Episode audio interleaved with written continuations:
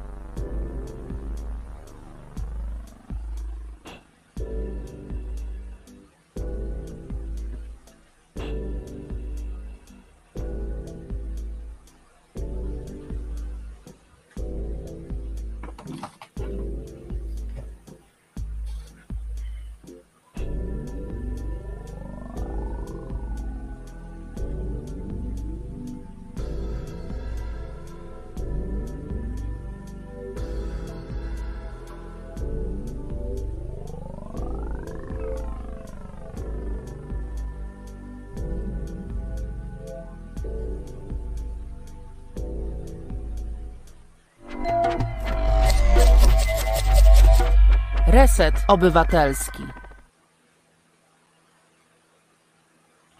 Dzień dobry Państwu.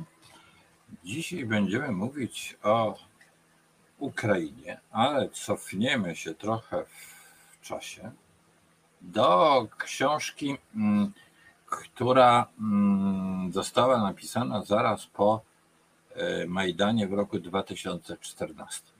Tą książkę, mam nadzieję, że tu wyjdzie mi, że będę mógł to Państwu pokazać, napisał bardzo wybitny, o widzą Państwo teraz, wszystko się technicznie udało, napisał bardzo wybitny brytyjski politolog i, e, i ukrainista, tak można powiedzieć, historyk, Andrew Wilson. I on w tej książce nie tylko opisał te wypadki Majdanu i inwazję, aneksję Krymu, ale twierdził coś e, znacznie więcej, a mianowicie, że e, to już się rozpoczęła wojna z Zachodem. No, wtedy większość polityków tak nie patrzyła na to, co, e, mm, co się działo. No, takim pionierem opisującym to zagrożenie rosyjskie był, e, był Andrew Wilson, był, e, przepraszam, Edward e, Lucas. To jest już bodajże książka z 2009 czy 2010 roku. I on no, był zdania, że planuje to, co, co, co Putin robi, co myśli, to jest planowanie wielkiej wojny z Zachodem i inwazji. Ta książka miała tytuł Cold War, Zimna wojna, bodajże została nawet przetłumaczona na język, y, na język y, polski, no ale była potraktowana trochę jako sensacja i muszę się też samokrytycznie przyznać, że w owym czasie uważałem, że Lukas przesadza. A okazało się, to jest dziennikarz y, pismowi Economist. No, więc niby bardzo poważny, e, poważna gazeta, nie jakaś e, zabili go i uciekł. No i Wilson, ale teraz mamy Wilsona, jest rok 2015, wychodzi ta książka. I to jest ciekawe, jak się tą książkę dzisiaj czyta, e, proszę Państwa, to właściwie jest to to, co się dzieje dzisiaj. Tylko w absolutnie większej skali. To znaczy, e, Putin, e, Wilson twierdzi, że Putin, jego wyobrażenia historyczne, e, również jego struktura władzy wewnętrznej zmusza go do tego, słowo zmusza może tu nie jest właściwe, popycha go do tego, żeby rzucić się na Ukrainę, a jak się na Ukrainę już rzuci, to właściwie będzie to de facto e, wojna z, z całym światem zachodnim. No i teraz e, on opisuje to, co, e, co się będzie, że powiem, działo. No, mówi tak. Putin zwróci się ku Azji. On będzie się odsuwał od Europy, ale jednocześnie będzie się starał uzależniać Europę od węglowodoru. Jednocześnie wskazuje na trudności, jakie ma trudności wewnętrzne, a więc mówi, że ten reżim Putina będzie się musiał zaostrzać, ponieważ to przygotowanie do wojny będzie też wymagało pewnych ofiar ekonomicznych. No i wobec czego protesty w Rosji będą społeczne, będą możliwe. Przypominam, mamy rok 2014, a więc do mm, tych protestów, jak na placu Błotnym, nie było jeszcze tak, nie minął tak długi czas, jak już mamy w tej chwili za sobą. No i wreszcie mówi Wilson, no, Rosja Putina nie zamierza wprowadzać żadnych reform, poważnych reform wewnętrznych, poza pogłębiającą się oligarchizacją, to znaczy, ale bardzo szczególnego typu, nie tą, która miała miejsce w Ukrainie, teraz w bardzo poważny sposób ukrócona. Ci oligarchowie, tacy jak Achmetow, są jak gdyby solidarni z Ukrainą. I, I to już jest zupełnie inne zjawisko. Ten, kto ciągle powtarza o oligarchizacji w Ukrainie, albo e, no, to jest takie odgrzewanie E, dawnej zupy, albo mm, e, coś innego, to znaczy takiej niechęci do Ukrainy i powtarzanie dawnych stereotypów. Natomiast e, ta oligarchizacja rosyjska, mm, jak to zostało ostatnio tak dosadnie opisane przez Billy Browdera, ma ten charakter, że połowa majątku każdego z tych mm, oligarchów należy do e, Putina, czyli jest to system niezwykle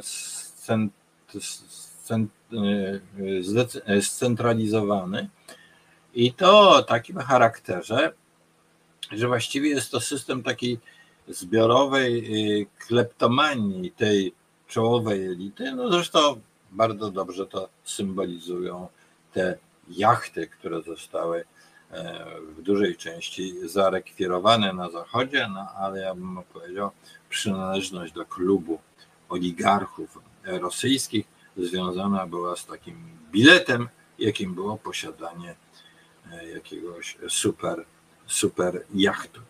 No i, no i jeszcze jest jedna kwestia, którą opisuje Wilson. E, to jest kwestia islamu no, że z tym musi się w jakiś sposób e, Putin e, uporać, z, e, ponieważ to narasta, no ale jednocześnie,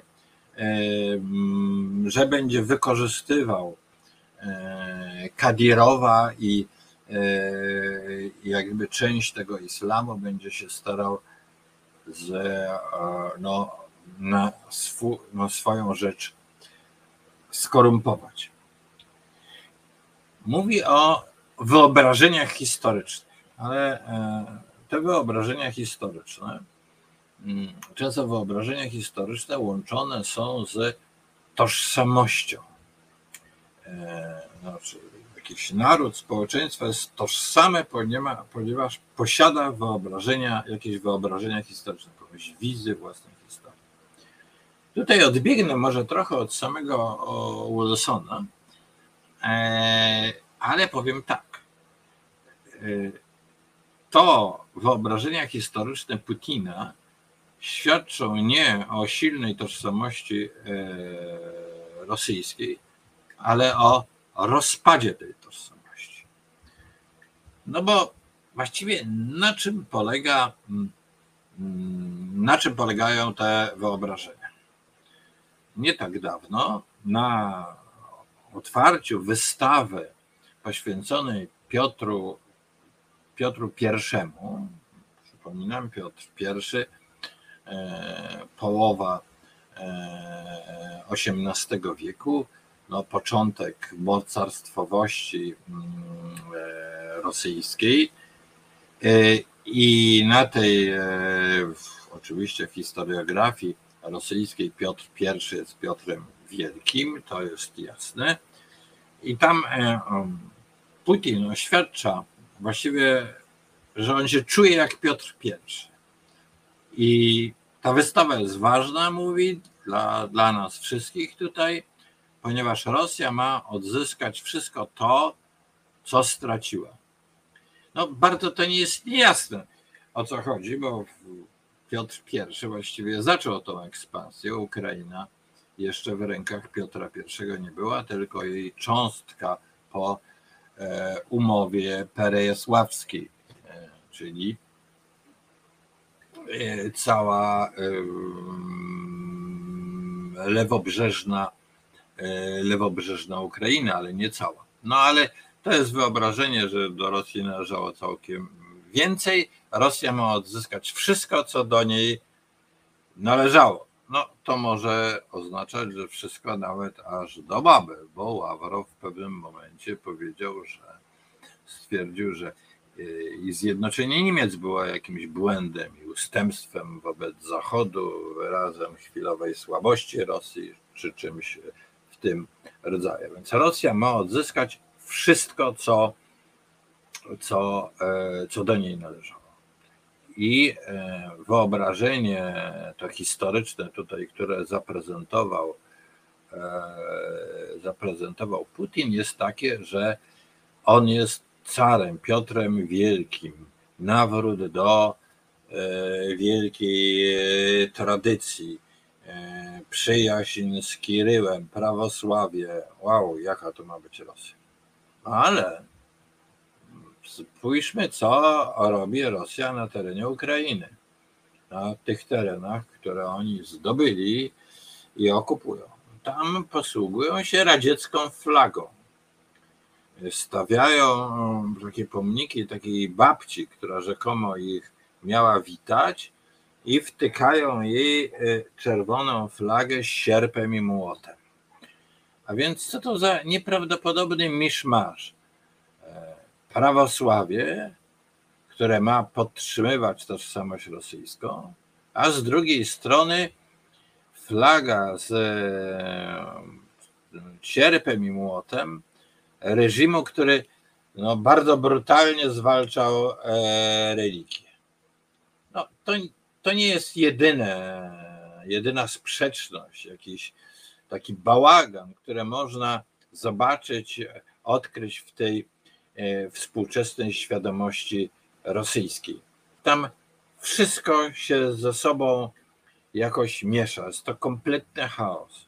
I czy można to nazwać tożsamością? Bo przecież w ciągu tych 30 e, lat e, po upadku Związku Radzieckiego duża część mm, tego społeczeństwa E, ta wykształcona, tych 300 tysięcy ludzi, którzy na pierwszą wieść o wojnie uciekli stamtąd, no, nasiąkła pewną dawką idei zachodnich. E, Rosja wymagała, aby wtedy ta historia Rosji jakichś bardzo poważnych przemyśleń i tak dalej. Ale została ona w takiej podwójnej i dziwnej wersji e, imperialno-carsko-sowieckiej. No i tym, tymi symbolami posługuje się, posługuje się Putin. A więc nie wiadomo, co to jest. Zbieranie ziem ruskich, powrót do, e, do granic e, sprzed przegranej przez Związek Radziecki zimnej wojny, to nie jest żadna tożsamość. To jest miszmasz, to są raczej ruiny tożsamości które usiłuje Putin e, wygrywać tak jak, jak chce. E, w każdej chwili może z tego tygla e, jakiejś historii rosyjskiej, sowieckiej wybrać cokolwiek, żeby uzasadnić swoje bieżące działania polityczne, inaczej mówiąc, jakąś taką czy inną agresję. I teraz wróćmy do Wilsona. Mamy rok 2015 i Wilson właściwie zapowiada to wszystko, co się zdarzy. I to się rzeczywiście działo. Te lata to są również próba, e, ta, mm, to działania, ta agresja Putina w roku 2014 była nieudana, bo no, można powiedzieć, ktoś powie, że udana, dlatego że dokonała aneksji Krymu, że zdobył kawałki e, Ługańszczyny i Doniecczyny. No ale z punktu widzenia jego celu była nieudana, bo chciał stworzyć Noworosję, chciał oderwać całe południe Ukrai Ukrainy, e, stworzyć pomoc między Rosją a Naddniestrzem. To w żałosny sposób się nie udało.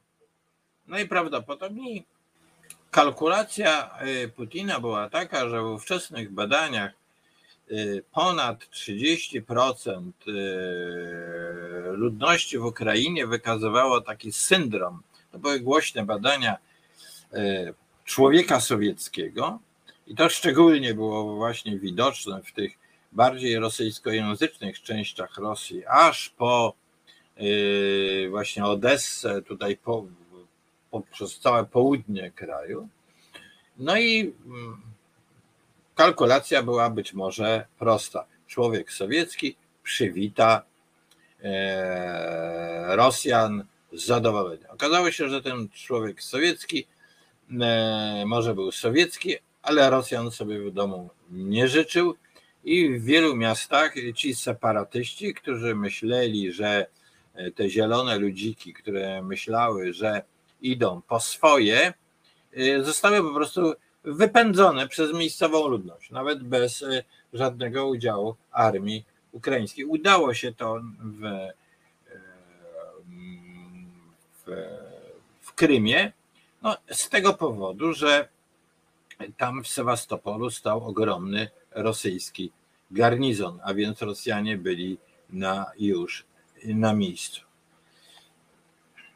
A więc e, spójrzmy teraz, to bardzo ważną rzecz. Niektórzy uważali, że jaki sprytny jest ten Putin, jaki skuteczny, ale można też spojrzeć na to, na ten rok 2014, jaki w gruncie rzeczy był on nieskuteczny, nie osiągnął tego celu. W związku z czym zaczął się zbroić.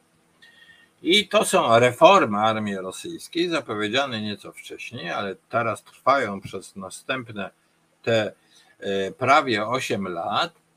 I, było to przygotowanie do czegoś większego. E, Wilson również mówi, że mm, Putin do pewnego stopnia jest w pułapce własnej propagandy. On opowiada różne rzeczy. Jeszcze wtedy, w roku 2014, słowo narracja nie zrobiła aż takiego, takiej kariery jak dzisiaj.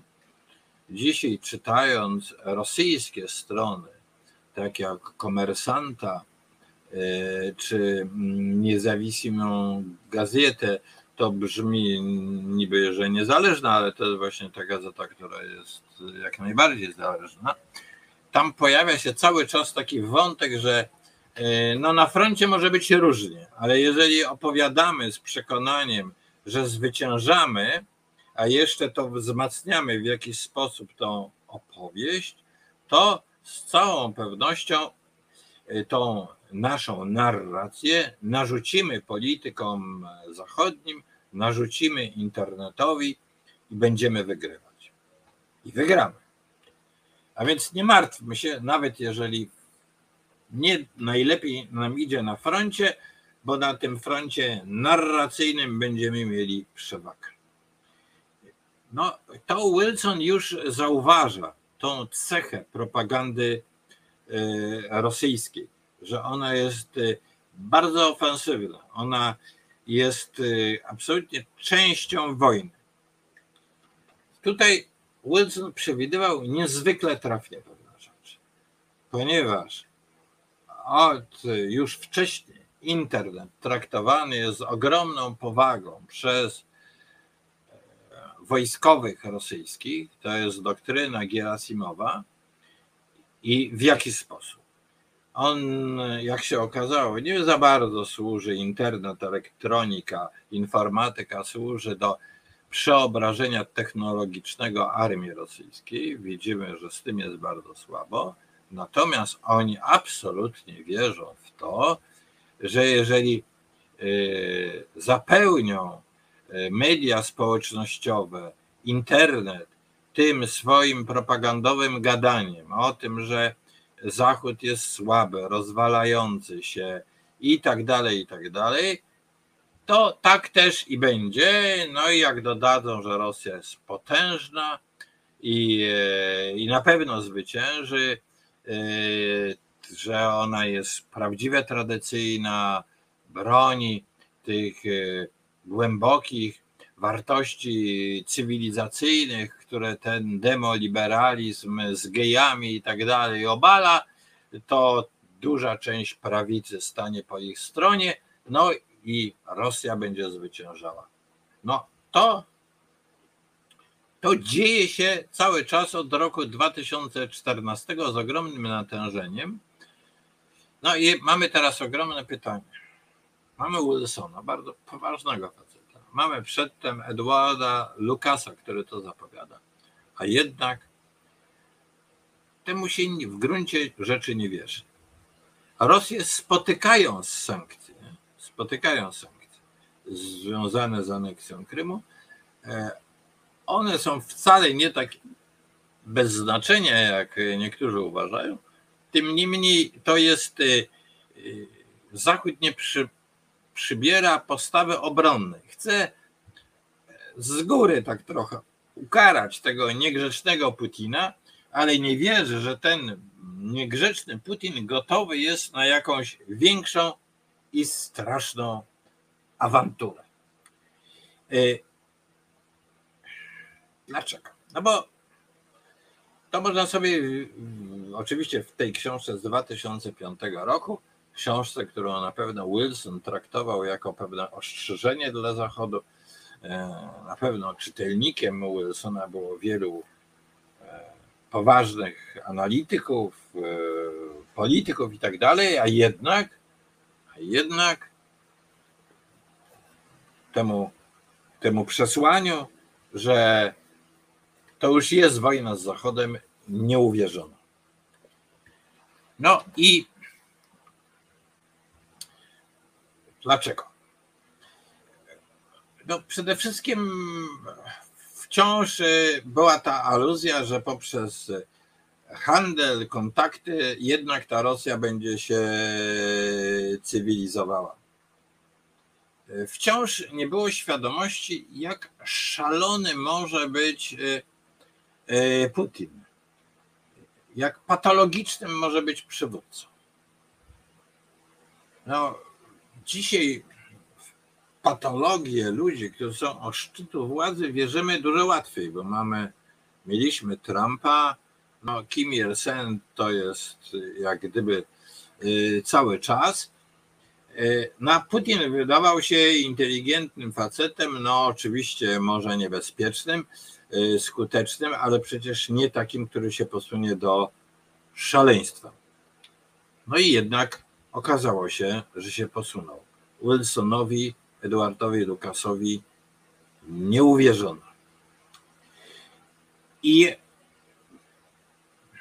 ten mało tego, nie wsparto dostatecznie w tym czasie Ukrainy, kiedy jeszcze było to możliwe, nie powiedziano, że ona ma być w NATO, nie rozpoczęto procesu włączania Ukrainy do Unii Europejskiej i to się dzieje dopiero teraz. Proszę Państwa, Proszę kolegów o chwilę przerwy na muzykę. Ja na, pokażę jeszcze Państwu przedtem drugą książkę Wilsona, którą też będę chciał omówić z uwagi na niezwykle ciekawy e, podtytuł, ale mm, Nie zdradzę go. To jest tłumaczenie e, polskie. Książka się nazywa Ukraińcy. Jak Państwo widzą, na okładce są schody w Odessie, te słynne schody z filmu Eisensteina, czyli nie miał żadnej wątpliwości Wilson, do kogo Odessa należy. I, e, ale tytuł angielski jest znacznie ciekawszy, ale o tym usłyszą Państwo po krótkiej przerwie, a ja przejrzę naszą wspólną tutaj korespondencję e, i może e, trochę podyskutujemy. Proszę o chwilę muzyki. Słuchasz Resetu Obywatelskiego. Ponownie witam Państwa. Tutaj jest książka Wilsona. Niezwykle mm, ciekawa, ponieważ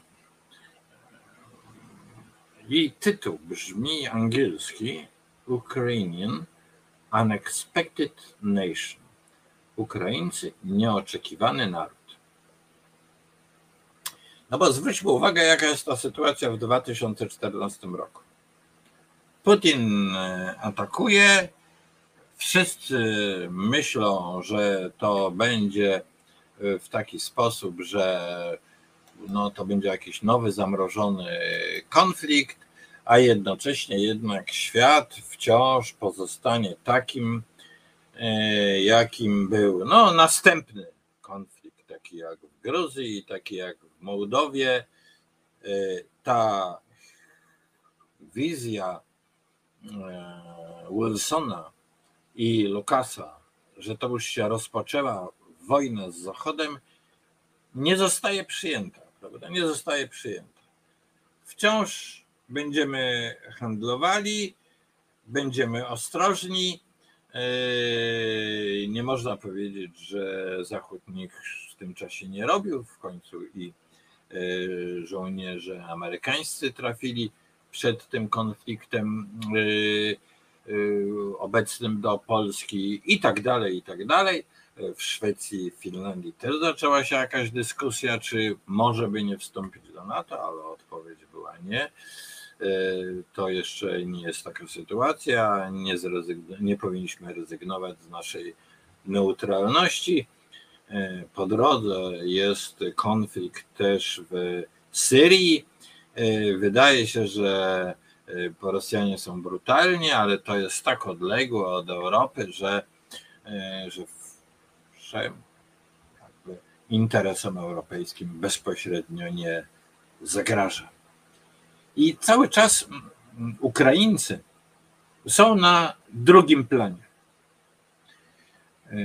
Ta książka Wilsona, Ukraińcy, nieoczekiwany naród, jest troszeczkę wcześniejsza, ona bodajże z roku 2002. To wcale nie jest tak, że Ukraińcy byli nieoczekiwanym narodem dla tego historyka, jakim był autor tej książki. On znakomicie tą, znał historię Ukrainy. Tę książkę dotych, ona jest dotychczas godna polecenia, bo ona pewne zasadnicze problemy ukraińskiej historii, te strukturalne, w znakomity sposób opisuje.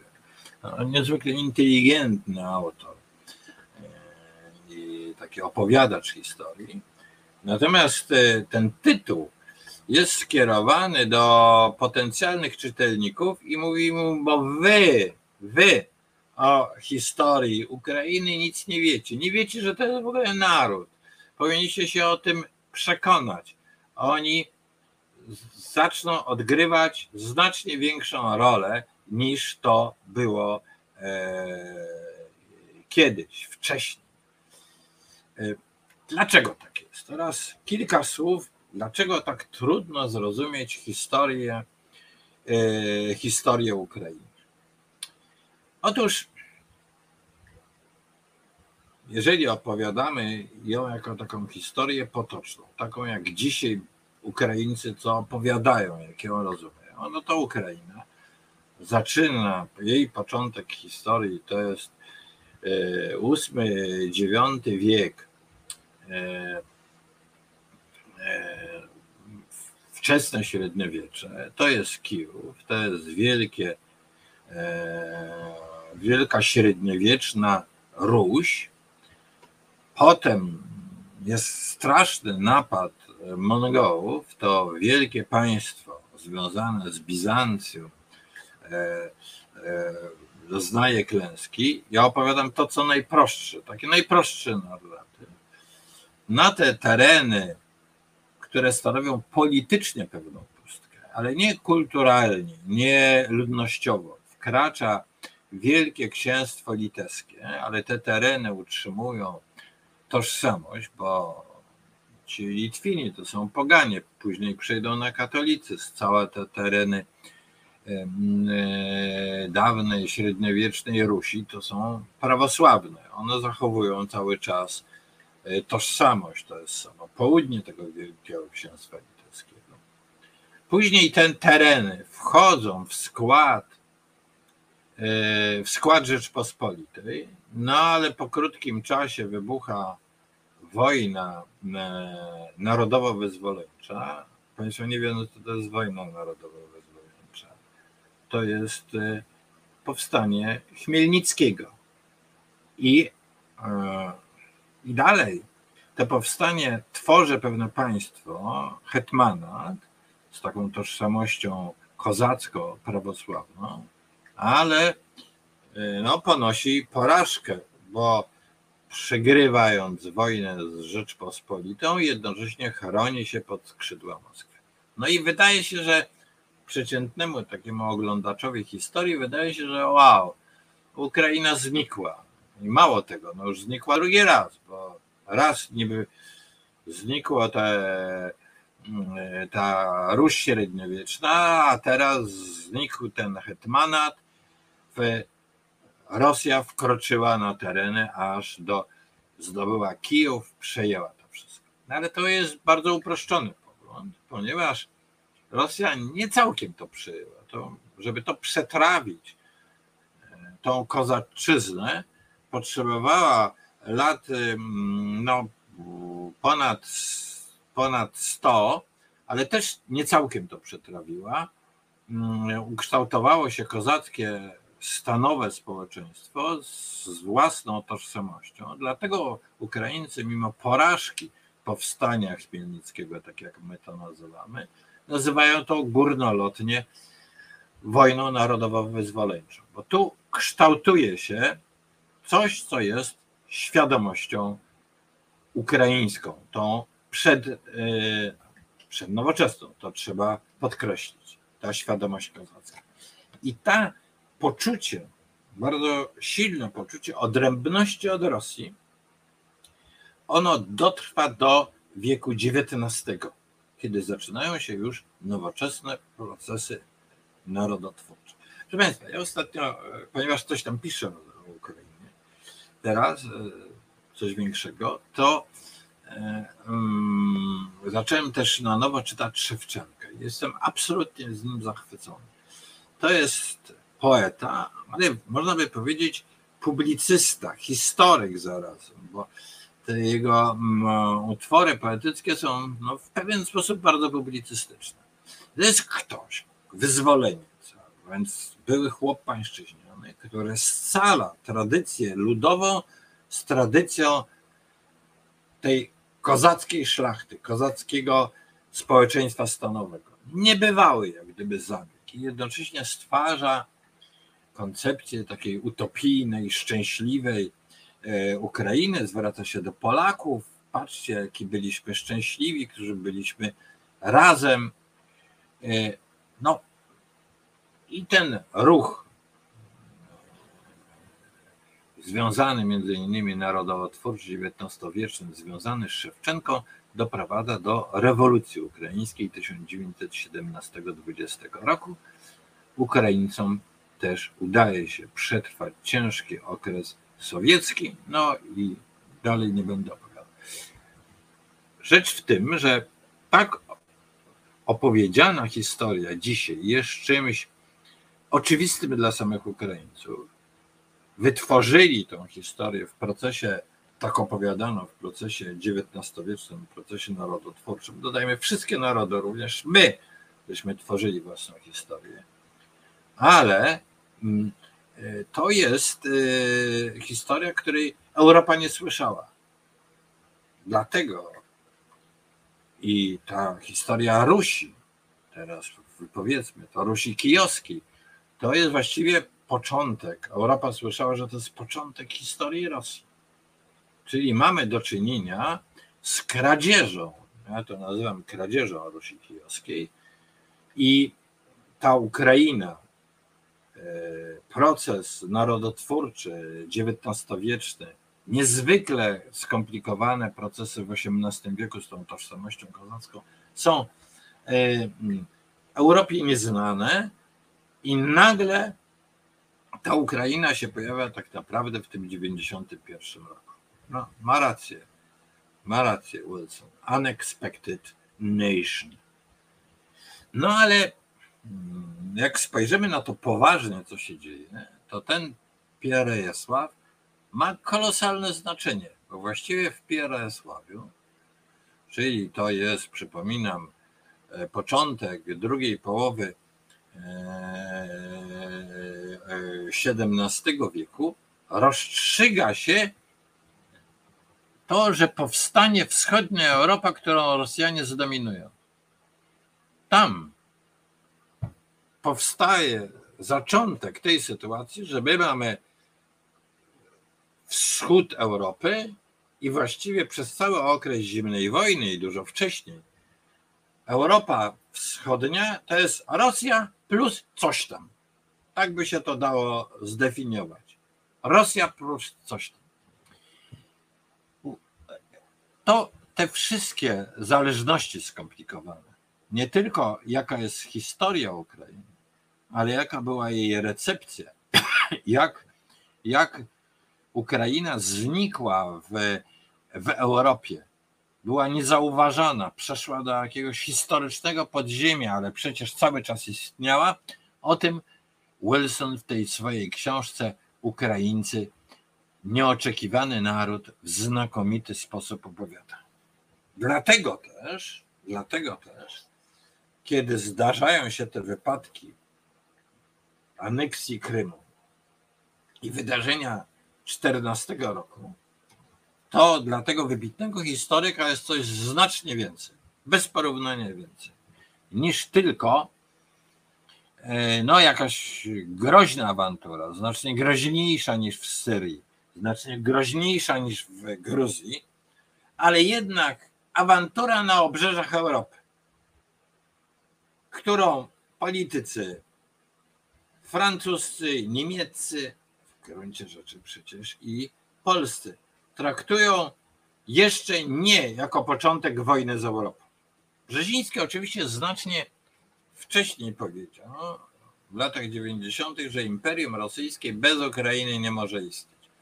No ale to stwierdzenie Brzezińskiego gdzieś, gdzieś zanikło. Wszyscy się przyzwyczaili, że ta Ukraina jednak jest, ale jest taka słaba, ma trudności, E, o gospodarce Rosji ukraińskiej to prawie nic nie wiedziano, oprócz tego, że niby jest skorumpowana e, i że są oligarchowie. No dopiero teraz dowiadujemy się, jak podstawowe znaczenie ma e, ten ukraiński czarnoziem dla gospodarki żywnościowej w całym świecie. Dopiero teraz dowiadujemy się, że niezależnie od tej broni, jaką oni produkują z zachodu, potrafią też produkować własną świetną broń. Tak, bo to są część dawnej y, sowieckiej industrii, którą oni potrafili w dużym stopniu zmobilizować, y, y, zmienić i, i unowocześnić. A więc ten nieoczekiwany naród ma ogromne zaplecze, i zjawia się jako ważny i groźny przeciwnik dla Rosji. I o tym opowiadał Wilson. Dlatego, e, książ, dlatego ja Państwu bardzo radzę tą książkę Ukraińcy, kiedyś, teraz powiem tak od siebie, że ja Ukrainą zacząłem się zajmować lat temu mm, gdzieś mm, no 12, 13, 14 zdarzyło się, to się w taki sposób zdarzyło, że się zajmowałem Niemcami. E, ale siedziałem w Szczecinie i już miałem, no, chciałem wrócić do Warszawy. Poszedłem do Janka Malickiego i powiedziałem no posłuchaj, chciałbym jakoś właśnie może tutaj Uniwersytecie Warszawskim wykładać. On mówi, no się nie znasz na wschodzie. No to prawda, no to będziesz opowiadał o Europie naszym studentom, tym, którzy studiują mm, kwestie Europy Wschodniej. To od tego się zaczęło, no ale oni wszyscy rozmawiali po rosyjsku, ukraińsku i tak dalej. Są wyjazdy naukowe, no a się tego wstydziłem, że jestem takim nieukiem i zacząłem się uczyć tych spraw. No zawsze chciałem coś więcej na ten temat wiedzieć. No i od, tak się zdarzyło, że od tych ponad 12 e, e, lat zajmuję się e, Ukrainą. I oczywiście na samym początku, tak jak bardzo wiele, miałem problem. Skąd się ta Ukraina właściwie wzięła? Jaka to jest dziwna historia? No jak to Ruś Kijowska, początek Rosji, co to ma wspólnego z Ukrainą, jak to wszystko jest? Muszę Państwu powiedzieć, że ta książka Wilsona była Ukraińcy Unexpected Nation była dla mnie absolutnym takim wielkim przeżyciem. Dlatego tą książkę Państwu szalenie radzę.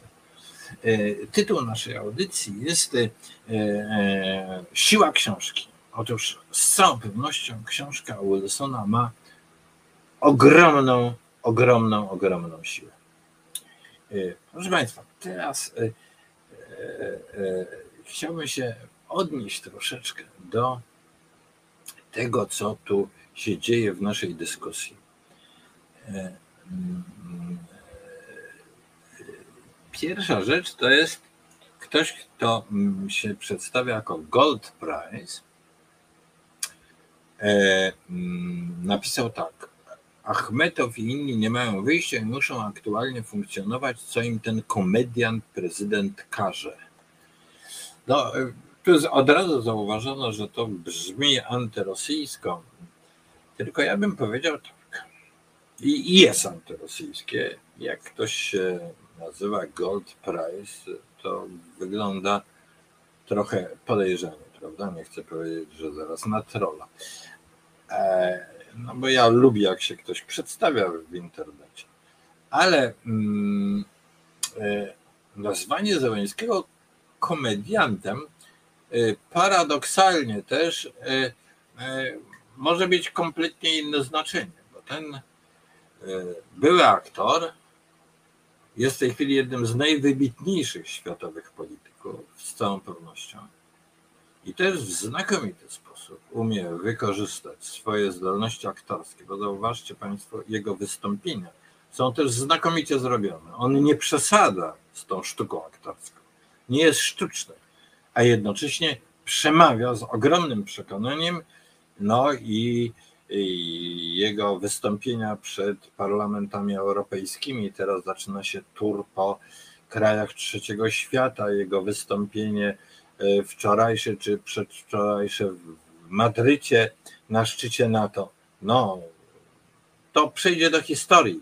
Jak ma jeden człowiek, jeden polityk w tak trudnej sytuacji, jak może być niezwykle skuteczny. No i dodam jeszcze, to, że on jest komediantem, nie, ma poczucie humoru,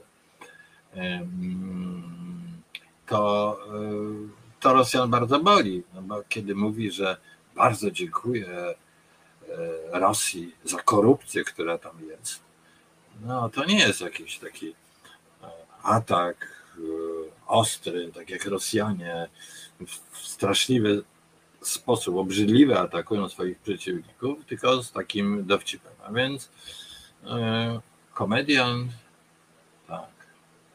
No, e, a teraz pan Strychalski, bardzo pana pozdrawiam, bo widzę, że pan jest trwałym e, tutaj uczestnikiem naszych dyskusji, pan pisze tak, w Niemczech jest dużo głosów, że oś Berlin-Paryż, osi Berlin-Paryż zależy na wyczerpaniu Ukrainy inaczej niż na osi Londyn-Waszyngton, gdzie można, gdzie mocna Ukraina i Polska są znacznie lepszą przeciwwagą dla Rosji. Proszę pana,